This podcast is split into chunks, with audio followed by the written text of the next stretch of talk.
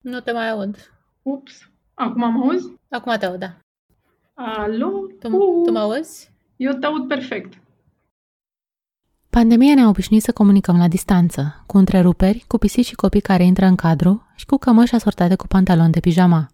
O comunicare în care îți poți bloca oricând imaginea sau vocea, sau în care poți da vina pe conexiune când n-ai chef. Dar și o comunicare în care, precum la Enrici, sper că nu vorbești singur. Hello? Eu sunt Sabina și acesta este Zest, un podcast despre scris ca exercițiu de apropiere în vremuri de rare fiere.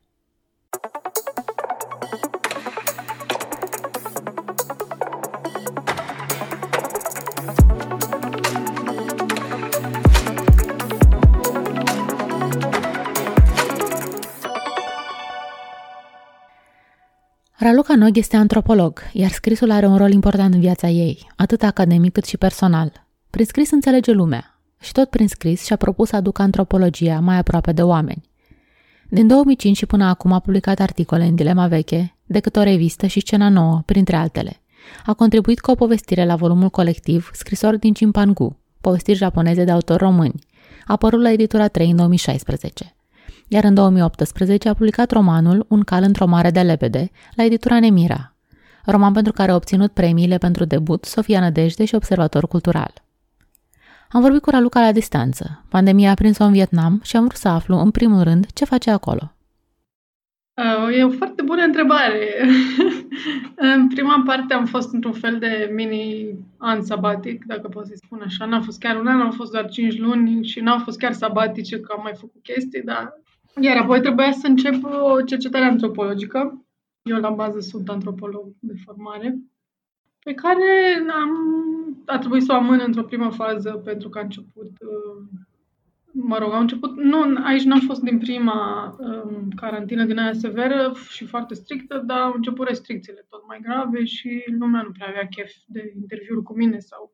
Și cam acolo am rămas deocamdată. În plus, mi-am și schimbat cumva perspectiva și nu cred că ideea pe care mergeam înainte cu cercetarea se mai potrivește acum, mai ales după ce s-a întâmplat. Și așa că trebuie să-mi revizuiesc viața, atitudinea și cercetarea. Doar atât?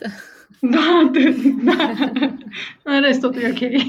Ca ai uh, pomenit de antropologie, noi am vorbit prima dată în contextul în care ți-am dat un mail, mă rog, am dat un mail uh, despre rezultatele unui sondaj despre scris pe care îl făcusem și mi-a răspuns că te interesează uh, popularizarea științifică. De ce ți se pare important să popularizezi antropologia și de ce, sau este greu și dacă e greu, de ce? Mi se pare important să fie popularizate cam toate științele, tari, slabe, cum or fi. În general, popularizarea științifică mi se pare o chestie foarte mișto și făcută din ce în ce mai mult în ultimul timp și de oameni care au înțeles asta și mă bucur.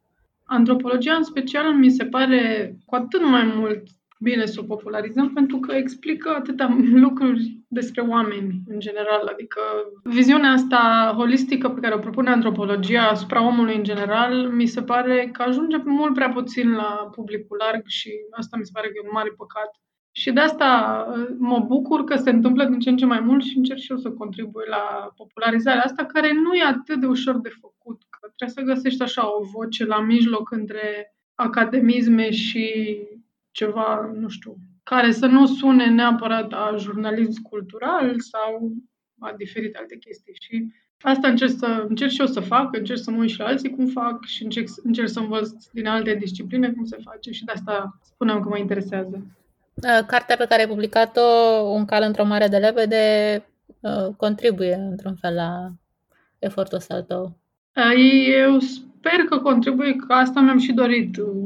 Din, printre multe etichete pe care le-am pus sau i s-au pus, a fost și um, ficțiunea etnografică. E un stil deja destul de recunoscut. Până și în cadrul disciplinei poți să-ți ficționalizezi un teren etnografic, să vorbești despre el fără să compromiți oamenii care ai vorbit sau, mă rog, să spui anumite lucruri prea sofisticate sau prea complicate. Dar mie, cel puțin, ca om, mi-a deschis mintea într-un fel în care nu știu să o fi făcut altceva. Și exact asta cred că e beneficiu Cum anume ți-a deschis mintea? Cel mai mult îmi place când definesc antropologia să mă folosesc de un lucru pe care îl spunea destul de des uh, profesorul Vintre Mihelescu, că antropologia este exercițiul zilnic de a nu disprețui.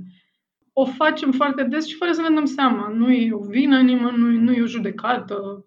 Și exact lucrul ăsta am învățat să-l fac așa, ca pe un fel de sport, nu știu cum îți faci flotări sau yoga zilnic, să mă chinui, să mă pun pe mine însă să nu disprețuiesc.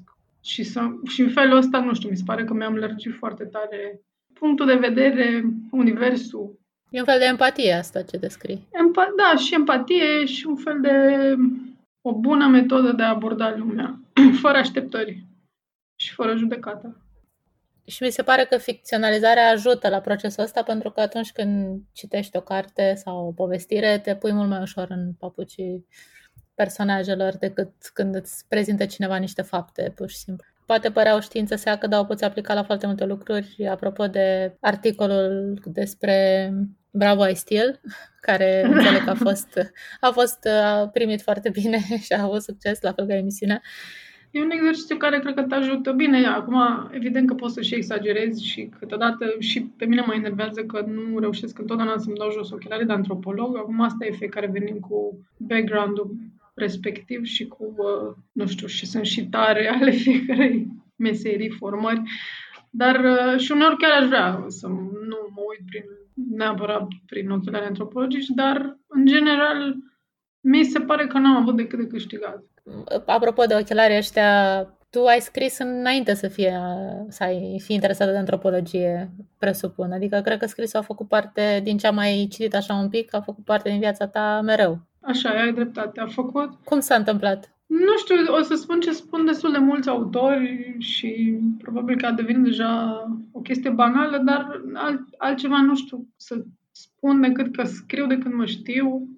Nu mi-aduc aminte de ce am început neapărat, nu știu dacă am început cu jurnale sau cu chestii din alea care se făceau la vârsta respectivă, dar ce mi-aduc aminte este că în secunda în care scriam orice, mi se, pă- mi se părea că în sfârșit înțeleg a fost dintotdeauna mai mult o deprindere să înțeleg lucrurile pentru mine înainte să le spun neapărat la toată planeta. Ceea ce nu mi-am dorit sau nu știu, nu pot să zic că m-a interesat uh, multă vreme.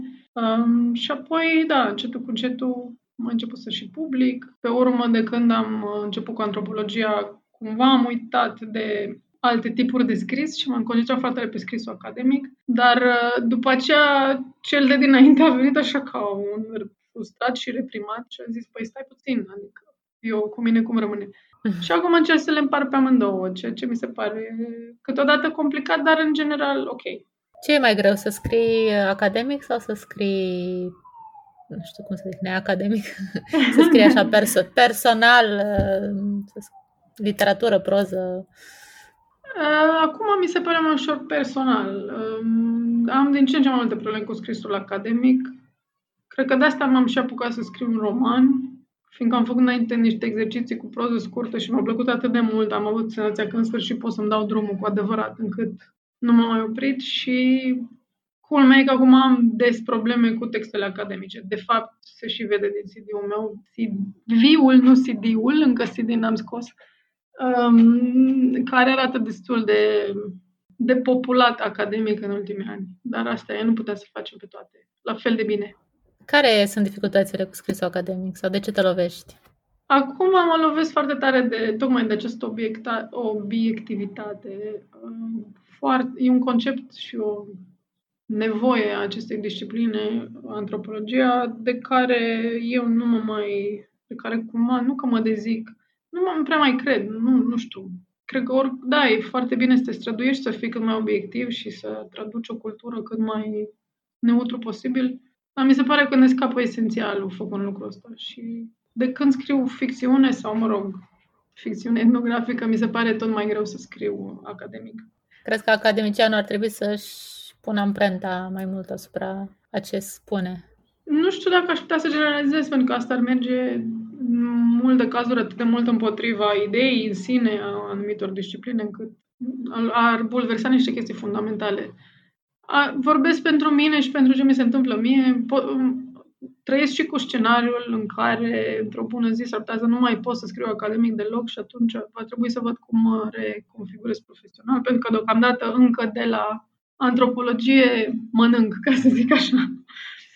da, sunt antropolog și așa o să rămân, cred că toată viața. Depinde de mine să-mi găsesc, cum ziceam, o formulă să le fac pe amândouă la fel de bine sau când una, când alta. Deși um, să ai un post în lumea universitară este din ce în ce mai greu, presupune din ce în ce mai multe publicații, participări la conferințe și așa mai departe. În secunda în care ți-e din ce în ce mai greu să scrii, probabil că în timp devii E vorba de mai, pu- de mai, pu- mai puțină excelență și ziua de azi, dacă nu ești excelent, vin alții din urmă. Bine, mi se pare că e în regulă să fie păreri diferite. Ce ar mai fi dacă ar fi toată lumea de acord uh, și că n-ar, s-ar evolua, n-ar exista evoluție. Absolut, sunt uh, absolut de acord cu tine, dar îmi și dau seama de posibilitatea ca la un moment dat să nu mai fiu, nu știu, să nu mai uh, fiu la nivelul la care eram la un moment dat din punct de vedere universitar, pentru că mă preocupă să scriu altfel, să citesc alte chestii. De exemplu, în ultimii ani am, a trebuit să recuperez foarte mult pe partea de literatură română contemporană, din care recunosc că nu citisem pentru că nu era niciodată timp, întotdeauna era prea multă antropologie de citit. Da, sunt lucruri pe care le fac pe timpul meu, probabil cu uh, un minim de rezistență pe partea de antropologie. Și asta se va vedea, sau mă rog, se vede în timp. Dacă tot ai zis de literatură română contemporană și am recuperat mai mult în ultimii doi ani, ce, zicem, mă bucur de... foarte tare. Foarte tare mă bucur sau de asta de fiecare dată când spune cineva că citește literatură română contemporană. Nu pentru că scriu și eu. În general mi se pare foarte important și chiar sunt chestii de citit. Și recunosc că mi-a fost și mie greu, adică, bine, mai ales când ai de recuperat, mi se pare că am de recuperat așa o lume întreagă și de unde uh-huh. apuci, de la cele mai noi, de la cele mai puțin noi o iei așa pe autori, opera completă. Chiar, da, n-am, n-am mai făcut chestia asta în niciun alt domeniu și nu știam cum să procedez. Și, și tu cum ai procedat și... Așa, așa zic. nu, mai, eram, eram curioasă ce citești tu. sau ce ai citit sau ce ți-a plăcut când am hotărât să fac podcastul, automat a trebuit să citesc mai mulți autori contemporani, să știu și eu despre ce vorbesc sau măcar pe cei pe care îi invit să le fi citit celor care nu le-am citit deja cărțile. Și am mers, metoda prin care, pe care am abordat-o eu a fost din recomandări. Ce am văzut că recomandă, ce se recomanda în bula mea. Și am luat așa, destul de random, n-am avut o structură. Am citit și autori mai cunoscuți și mai puțin cunoscuți și am descoperit și cărți care mi-au plăcut și care nu mi-au plăcut, oameni care par lăudați, dar nu pot să zic că mi-au plăcut neapărat. Dar am descoperit că, într-adevăr, o lume foarte mare, ceea ce la început mi se părea că sunt doar câțiva autori. Tot dezvelind, dezvelind straturile cepei, am descoperit că sunt foarte mulți autori de care, spre rușinea mea, nu auzisem și cum să fac să citesc mai repede și mai mult. că mi se pare că tot pe măsură ce citesc câte o carte, mi se pare că am rămas și mai tare în urmă și că văd că pomenește cineva de un autor care e foarte bun și sunt încă 50 de oameni care zic da, într-adevăr și zic, vai de, de ce n-am citit nimic de el și tot așa. Mi se pare foarte mișto că zici exact ce mi se întâmplă și gândesc și eu. Exact așa au mers lucrurile și pentru mine și de unde citesc mai multă literatură română contemporană, îmi dau seama cât de în urmă sunt, cât de multă e și că, de fapt, mi-e imposibil să uh, recuperez. Dar, Dar na, uh, facem ce putem. Da, exact. Cred că prin tot mai mult curaj, mai mulți autori tineri, odată cu cursurile de scris și unde nu înveți neapărat să scrii, cred că prinzi un pic curaj, că poate ai ceva de zis. Cred că prins curaj și din cele pe care eu am făcut, făcut și eu două cursuri la revista de povestiri. Un lucru care mi-a prins mie foarte bine îmi pare rău că așa se întâmplă viața noastră, au fost deadline-urile. Faptul că vrei, nu vrei, la două săptămâni, măcar o, un început, o schiță de text trebuia să am, m-a organizat și m-a structurat foarte tare. Că așa să scrii în weekend și seriile, poți să progresezi destul de încet. Și cred că și de asta multă lume se, se structurează bine în jurul acestor cursuri. Și cred că a fost ca, și cazul tău și eu mai știu că mai sunt cazuri de romane care au pornit de la proze scurte scrise în cadrul unor cursuri. Absolut adevărat. Un text mic care, care îți face plăcere și îți dă curaj și ajungi să scrii mai mult. Ajungi să scrii un roman. să plictisești pe toată lumea cu un roman, când de fapt erau suficiente cele 15 pagini. Cât mai scrii acum? Cred că lucrezi la, din ce am citit în niște interviuri, lucrezi la un nou roman. Da, lucrez la un nou roman. Sunt, zic eu, la, mă rog, către sfârșit, așa, la ultimele editări, la ultimele rescrieri. În bucata de sabatic de care vorbeam la început, am tras foarte tare, am, mai ales în primele două luni, nu știu așa, aveam un fel de gata, acum trebuie să scriu, nu mai stau nicio secundă, că cine știe cum mai am ocazia.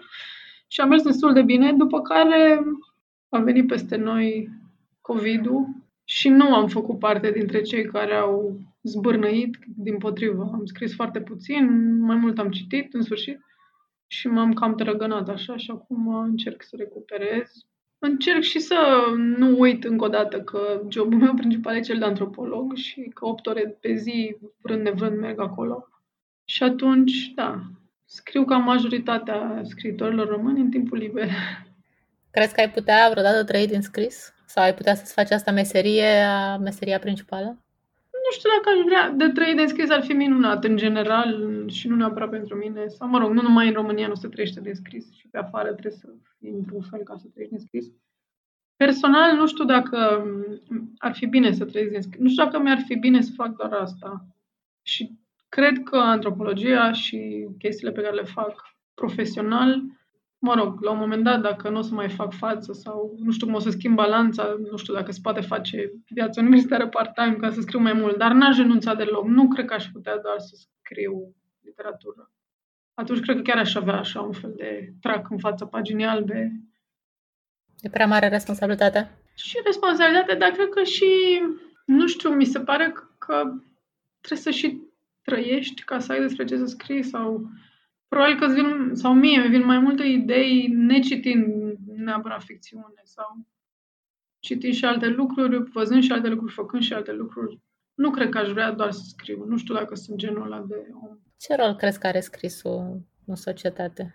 Da, ă, mă gândeam în primul rând la rolul scrisului în antropologie efectiv, deci este așa un fel de chestia aia finală. Poți să faci teren și să faci toate lucrurile astea extraordinar, dacă nu scrii bine, e ca și cum n-ai făcut nimic. Și uneori asta mi se pare aproape uh, nedrept și probabil că din punctul ăsta de vedere, pentru că și profesional scrisul e atât de important, adică dacă aș veni într-o profesie în care scrisul e doar o chestie, nu știu, arhitectură, să zic, da, e important textul, da, e adiacent sau... Dar pentru că vin dintr-o profesie în care scrisul e de acolo arăți ce poți, îi acord o importanță absolut uh, câteodată, nu știu, nelimitată sau prea mare. Și încă o dată, subiectiv, pentru că pe mine mă structurează așa de tare și doar atunci când scriu mi se pare că înțeleg și înțeleg ceva din ce se întâmplă, din ce mi se întâmplă. Da, cred că e foarte important și uite, din studiul pe care l-ai făcut tu și care mi se pare extraordinar de interesant și chiar le sugerez tuturor celor care ne ascultă să-l citească. Pentru mine a fost chiar foarte interesant cât de mult a câștigat uh, scris în ultimul timp, cât de bine se scrie datorită rețelelor sociale, faptului că suntem atât de mult pe text, se scrie foarte bine, foarte multă lume scrie foarte bine și asta mi se pare genial, mi se pare foarte important. Ce înseamnă pentru tine să scrii bine? Cred că uh, linia aia fină între nici prea mult, nici prea puțin, nici prea sec, nici prea pompos, doza bună cu mesajul clar. Asta mi se pare cel mai important. Indiferent de stil, de domeniu, de platformă, să, scrii, nu scrie, să nu scrii cu foarte multe cuvinte în plus, să ai exact câte cuvinte trebuie și să fii orice vrea să spui, să faci simplu și clar. Atât. Da, greu de făcut. da, doar atât. Adică doar nimic atât. altceva. Da. Cred că un rol uh, important îl are și procesul de după scrisul efectiv, rescrisul, editatul, uh, ca să elimini cuvintele alea în plus, ca să-ți clarifici mesajul. Da, da, bineînțeles. Timp... Scuză-mă, dar mi se pare important și uh, munca aia cu emoționalul. De multe ori când scrii unele lucruri, le scrii dintr-o, nu știu, mare bucurie, mare ură, mare spaimă și dacă lași noaptea aia sau ziua aia și te mai uiți odată la el, ca la mail-ul ăla către șef, hai, nu-l trimite acum, lasă-l o zi și poate că nu te dă afară. Uh, așa, mi se pare că ar trebui să faci cu orice scris, să lași puțin și să-l revezi. Și de obicei e mai bine, nu știu. Bine, nu poți să faci asta cu orice, dar în general ar fi bine să-i dai un pic de timp. Mm. Cât la sută ai zice tu că atunci când, din uh, un cal într-o mare de lepede sau o lucrare academică, uh, cât uh, la sută e, ai petrecut rescriind și refăcând și cât a fost efectiv cât ai scris, scrisul inițial? Uh, e puțin diferit. Academic recunosc că petrec mai mult rescriind, așa e și disciplina. Primești foarte multe feedback-uri, textul e văzut, mai ales când trimiți un articol, se trimite înapoi, e văzut de reviewer, nu știu ce. Um, și da, stai pe el ca timp efectiv mult mai mult decât ai stat să-l scrii, să scrii primul draft. Iar ce fac eu la literatură, um, sunt niște lucruri care stau, se adună, se adună și când am ceva de spus, pur și simplu le vomit. Adică prima fază merge foarte repede și dintr-una pe urmă vin și le fac cumva mai prietenoase, mai pentru un cititor, nu doar pentru mine. Lucru care cred că durează destul de mult. Acum nu știu dacă mai mult ca prima fază și nu, cu siguranță nu la fel de mult ca scrisul, la scrisul antropologic, dar oricum durează. Am fost anul trecut la un festival de literatură de la Arad, se cheamă Discuția Secretă, și acolo, discutând cu mai mulți dintre participanți, nu neapărat secret, am aflat că e foarte bine să citești textele cu voce tare după ce le scrii. Poate că o să sune bizar că afli lucrul ăsta la 40 de ani, nu-l știam. Și de când fac chestia asta, mi-am descoperit o felul de gafe pe care, fără să le citesc cu voce tare, nu le vedeam. Mi se pare incredibil. Aș vrea ca alții să nu descopere chestia asta la 40 de ani. și lucruri de genul ăsta. Lucruri de genul ăsta fac după de câteva ore. Încerc să cosmetizez cât se poate. Uh, ți-a fost greu să publici? Știu că ai mai povestit uh, puțin despre cum a, cum a fost să publici, dar uh, pentru cine nu știe, spune-ne un pic uh, cum da, a fost. mi-a fost greu în sensul că a durat foarte mult. Uh, acum, uitându-mă în urmă, bineînțeles că am uitat, rămâi cu lucrurile bune și sunt foarte recunoscătoare pentru cum a fost primită cartea și ce s-a întâmplat, dar uh, a durat foarte mult până a ieșit și au fost momente, unul, de unul mi-aduc aminte, culmea, chiar înainte să-mi scrie Eli Bădică, coordonatoarea colecției autor de la Nemira, că eram așa pe punctul să renunț, nu știu, nu mai aveam energia să lucrez la manuscris și mi se părea că dacă am, a fost refuzat sau nebăgat în seamă atâta timp, înseamnă că sunt motive și că e de fapt o carte proastă și că nu are nicio rost să mă mai chinui cu ea. Și nici nu mai știam cum să o fac să fie bună. Uh, asta mi s-a părut cel mai greu moment și nu știu cum, mi se pare așa în general un moment greu pentru că numai tu poți să ieși din el sau trebuie să se întâmple ceva, să ai un dram de noroc, să-i placă cuiva, e atât de subiectiv. Totul, apropo de încrâncenarea mea cu obiectivitatea care nu există, nu există nici în literatură, bineînțeles, și atunci E complicat. E important de să nu renunți, practic. Da, e singurul sfat sau singurul lucru cu care am rămas. Să nu renunți ușor. Să nu renunți ușor pentru că, da, încă câteva săptămâni și cartea asta era în sertar. Nu zic că fără ea planeta n-ar fi fost un loc la fel de bun sau rău, dar da, cred că merită insistat. Când ai primit refuzuri de la editori, ai primit și justificări care te-au ajutat să îmbunătățești sau ți-au explicat cumva de ce nu? Nu, n-am primit și aici. Aș vrea să subliniez faptul că în lumea academică primești aceste justificări cât de cât le dau și eu când refuz anumite articole ca reviewer sau ca, mă rog, în numere speciale pe care le coordonez. Ceea ce în lumea literară nu se întâmplă, am ajuns să înțeleg și de ce volumul de texte primite în lumea literară nu se compară cu volumul de texte primite în lumea academică și așa mai departe. Deci, încă o dată, nu arunc cu piatra, nici cu săgeți. Acum înțeleg de ce nu primești aceste feedback-uri, dar exact de alea trei rânduri ai nevoie ca să știi ce nu e în regulă cu textul tău. Și știu că unii editori sau uh, coordonatori de colecție le dau și felicit pentru asta și îmi dau seama că își consumă un timp inuman cu ele, dar sunt atât de importante. Și am primit de-a lungul timpului feedback-uri, nu neapărat um, de la editurile care au refuzat-o sau de la concursul de debut sau așa, am primit de la alți oameni și m-au ajutat atât de mult.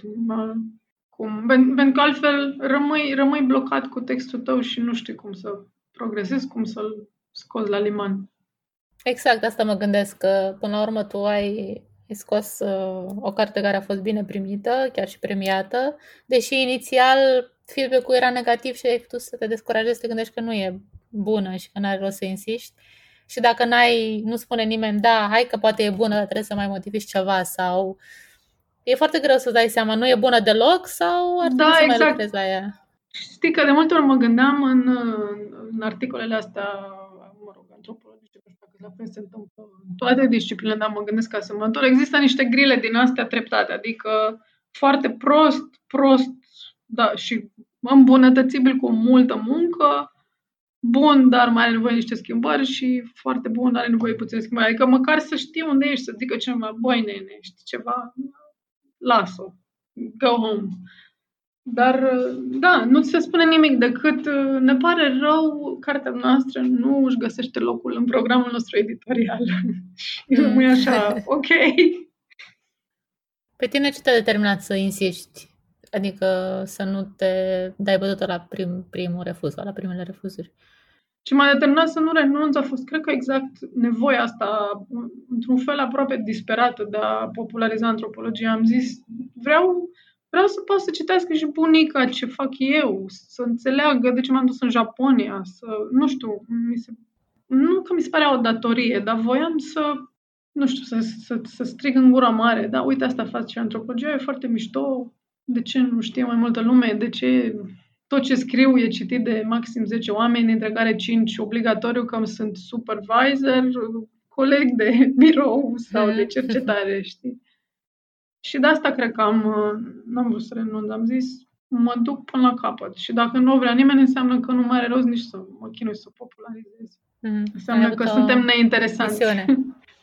da, da, exact, am luat-o ca pe o misiune am și eu câteva experiențe trăite în străinătate, cred că nu la fel de lungi ca ale tale, dar uh, cum se pare ție să locuiești așa în țări diferite, să schimbi culturile și cum crezi că te-a, te-a schimbat chestia asta? Acum nu vreau să sune asta bombastic sau în niciun fel, dar mi se pare că deja o fac de atâta timp că nu știu cum ar, nu mai știu cum e să faci altfel. Uh, cred că trăiesc în străinătate mai mult decât am trăit în România adică sigur deja trăiesc în străinătate mai mult decât am trăit în România. Nu mi-am propus, e foarte amuzant că cu partenerul meu ne aducem aminte, noi locuiam la Bruxelles și am locuit mai mulți ani la Bruxelles, eu acolo am, mi-am făcut și doctoratul, adică am stat ceva timp și când am plecat de acolo ne-am, ne-am gândit așa că poate în următorul loc o să ieșim și noi la pensie, să nu ne mai tot mutăm. Și asta se întâmpla uh, în 2011, exact la începutul 2011 și acum ne gândeam, uitându-ne în urmă, că a fost aproape anul și mutarea sau anul și țara. A fost așa o, o nebunie completă. Și din ăsta de vedere, cred că criza COVID a venit exact ca un moment de respiro, cumva, ok, măcar nu putem lua niciun avion nicăieri, deci nu poate să se întâmple nimic. Nu, gata, asta, stăm. Um, de asta zic că făcând chestia asta de atât de mult timp, nici nu cred că îmi pot imagina viața mea altfel. Uh, îți lipsește ceva din România? Sau când da, îți lipsește, da. ce îți lipsește? Îmi lipsesc foarte multe chestii, începând de la pufuleți. Crede-mă că am multe zile în orice colț al lumii și aici chiar nu găsesc nicăieri pufuleți. Adică în Anglia existau niște magazine poloneze care mai aveau pufuleți. Spus că în Anglia există multe magazine românești, mai ales în Londra și așa nu e o problemă. Aici nu găsesc pufuleți nicăieri, nebunesc. De la chestii de astea mici, așa, de, din copilărie și comfort foods, la vorbitul limbii, um, de multe ori când vorbesc cu mama la telefon, așa după ce n-am vorbit mai mult timp și nu-mi găsesc cuvintele, îmi spune gata, începem cursurile de română, nu se mai poate.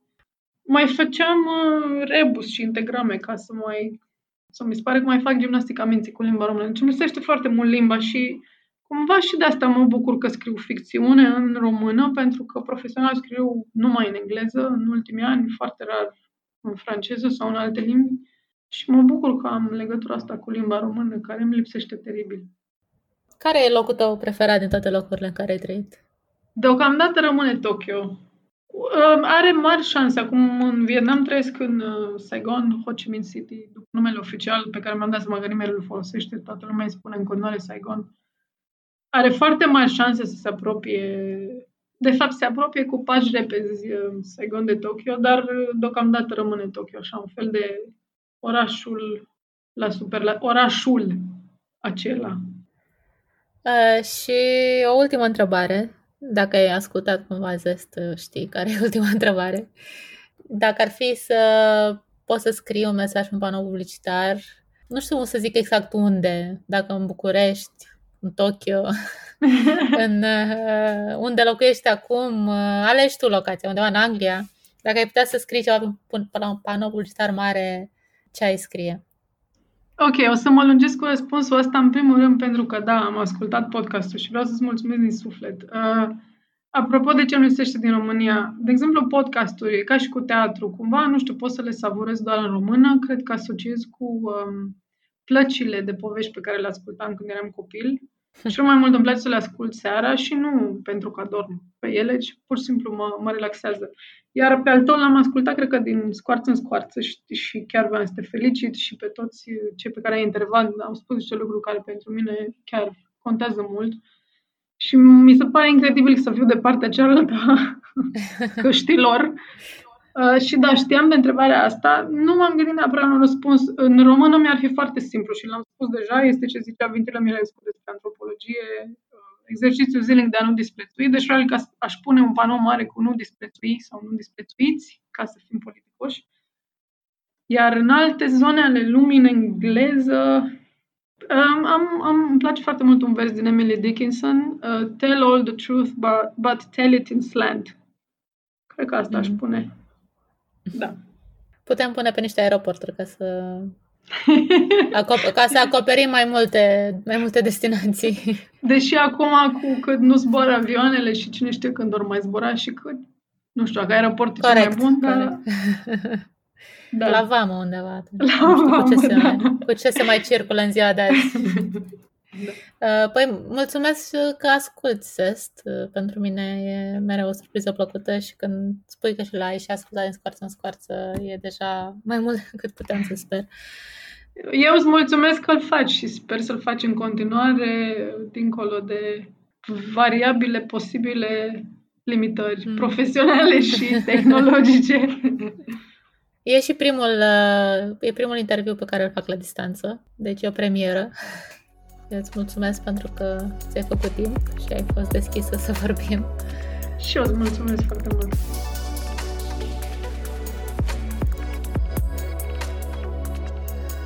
Eu sunt Sabina Varga, gazda Zest, și fac echipă cu Silviana Toader, care face ca totul să fie mai frumos. Zest apare miercurea, uneori mai des, alteori mai rar. Oricum ar fi, ne străduim să sune bine. Îl poți asculta pe blacusens.ro, Spotify, iTunes și alte aplicații. Dacă ți-a plăcut, spune și unui prieten. Mulțumesc că ești un ascultător cu zest. Pe curând!